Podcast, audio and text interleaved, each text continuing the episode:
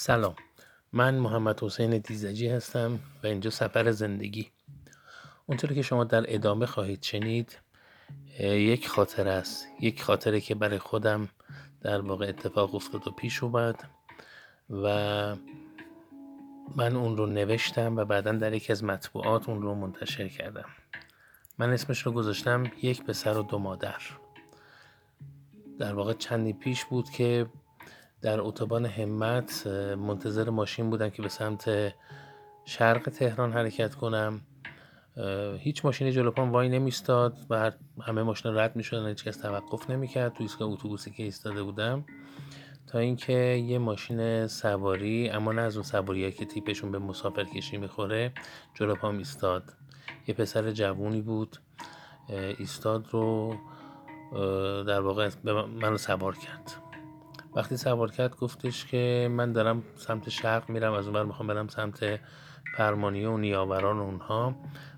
اگر مسیر تو به من می‌خوره با هم بریم. گفتم مشکلی نداره من اونجایی که پیاده میشم مثلا سر اتوبان امام علی شما از اتوبان امام علی می‌تونی بری بالا و به مقصدت برسی. اون در بین راه یه چیزی رو برای من شروع کرد تعریف کردن یعنی در حینی که با هم حرف می‌زدیم و گپ می‌زدیم.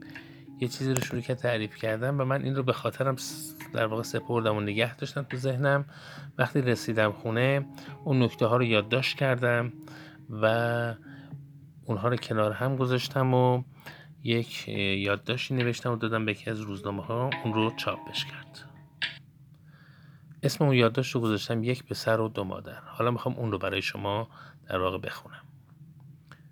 اهل تهران نبود. چهرش، کلامش و لحجهش نشان می‌داد که شهرستانی است.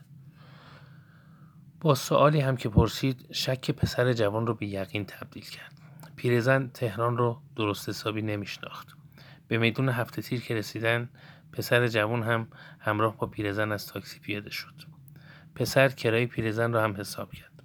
مقصد نهایی این مادر پیر و سالخورده نقطه دیگری از شهر بود. پسر او رو به سمت دیگر میدان برد دوباره براش ماشین گرفت. نشونی رو به راننده داد و حتی کرایه را هم پرداخت کرد. پیرزن نگاش کرد. نگاه عمیق که شناخت اون کار اهل دله کار اهل دل است و بس. بعد در حق پسر جوون دعا کرد. طوری که پسر همون رو واضح و کامل شنید. الهی خیر ببینی جوون خیر دنیا و آخرت ببینی که دستم رو گرفتی و مرا راهنمایی کردی.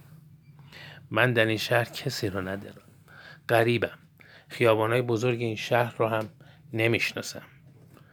خدا دستتو بگیره. پسر جوون که هنوز تا دهه سوم زندگیش چند سالی رو باقی داشت مهندس راه ساختمون بود.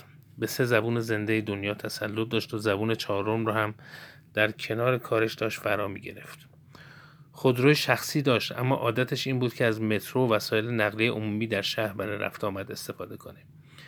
برای همین امروزم با این مادر پیر در یک مسافت کوتاه همسفر شد. پیرزن رفت اما دعاش رو در سینه پسر جوان برای همیشه باقی گذاشت. دو روز بعد مادر آقای مهندس جوان آزم سفر بود. باید به ملاقات یکی از بستگان می‌رفت. کسی که دیدارش برای مادر واجب بود اما مادر تا کنون به تنهایی سفر نرفته بود. اون هم چنین سفر طولانی که باید در کشوری دیگر پروازش رو تغییر می‌داد. با سن سالی که مادر داشت همسر و بچه ها سخت نگران بودن و دلشوره داشتن. مادر رو تا فرودگاه بدروه کردند اما دلشون رو هم پیش مادر جا گذاشتن.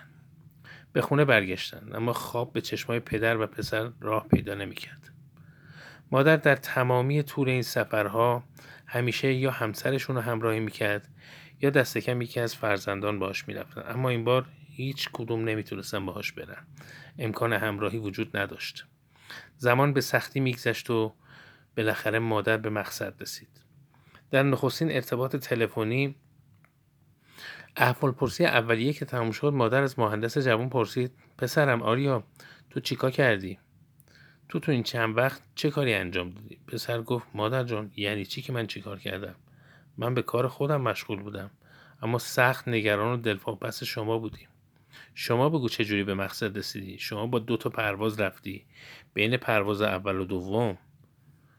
مادر اجازه نداد حرفهای آریا به انتها برسه. دوباره همون سوال رو تکرار کرد. گفت برای همین میگم بگو تو چیکار کردی؟ و این بار مادر خودش شروع کرد چیزی رو تعریف کرد که در واقع خودش جواب اون سوال ها بود. مادر گفت در فرودگاه منتظر بودم. از هواپیما که پیاده شدم دلهوره داشتم. غریبه بودم و هیچ کس رو هم نمیشناختم.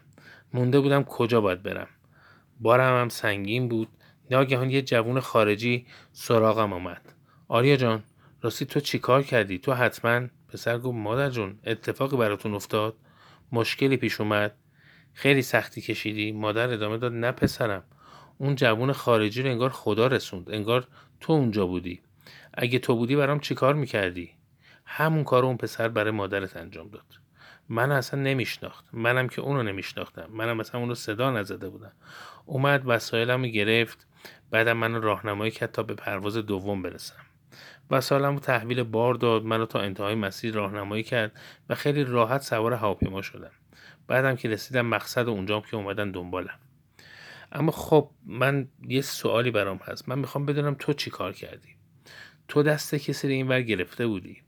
تو مشکل کسی رو حل کردی؟ مادر همینجور حرف می‌زد و پسر فقط گوش می‌داد. هیچ حرفی نزد اما مادرش دوباره گفت پسر جون چیزی که تو رو کاغذ می‌بینی و می‌خونی من روی قلب تو می‌خونم. نمی‌خوای بگی نگو حرفی نزن. اما بدون که من مادرم. یقین دارم پسرم آریا در این سوی دنیا کاری کرده که خدا تو اون سوی دنیا دست منو تو این سفری که تنها بودم با محبت و گرمی گرفت. خیر ببینی پسرم. این ماجرایی که شما شنیدید اون آقا آریا برای من تعریف کرده من اینو دادم یکی از روزنامه ها چاپ شد و اون روزی که این در واقع یادداشت چاپ شد صبح زنگ زدم به اون پسر چون تلفنش گرفته بودم. به هی زنگ زدم گفتم فلان روزنامه رو بگیر صفحه 16 اون روزنامه ستون اولش رو بخون. بعد از ظهرش که روزنامه رو گرفته بود اون آقاریا به من زنگ زد و خیلی خوشحال بود خیلی حس حال جالبی داشت. گفت دیشب که این روزنامه رو بردیم خونه در واقع خونهمون یه جور دیگه ای شد. من نمی‌دونستم چیزی که برای تو تعریف کردم. در واقع این رو تو یه حالا مطبوعاتی هستی روزنامه نگاری مرتبط با این نوشتن و نویسندگی هستی و تو اینها رو ممکنه در واقع یادداشت کنی و بنویسی. من یه چیز خیلی, خیلی ساده تعریف کردم و تو حالا این رو نوشتی و منتشر کردی. گفتم بالاخره کار خوب کردی کار خوب رو باید نوشت و انتشار داد. تا خوبی ها همیشه نشر پیدا کنه و افراد دیگه هم مثل تو این کارها رو انجام بدن.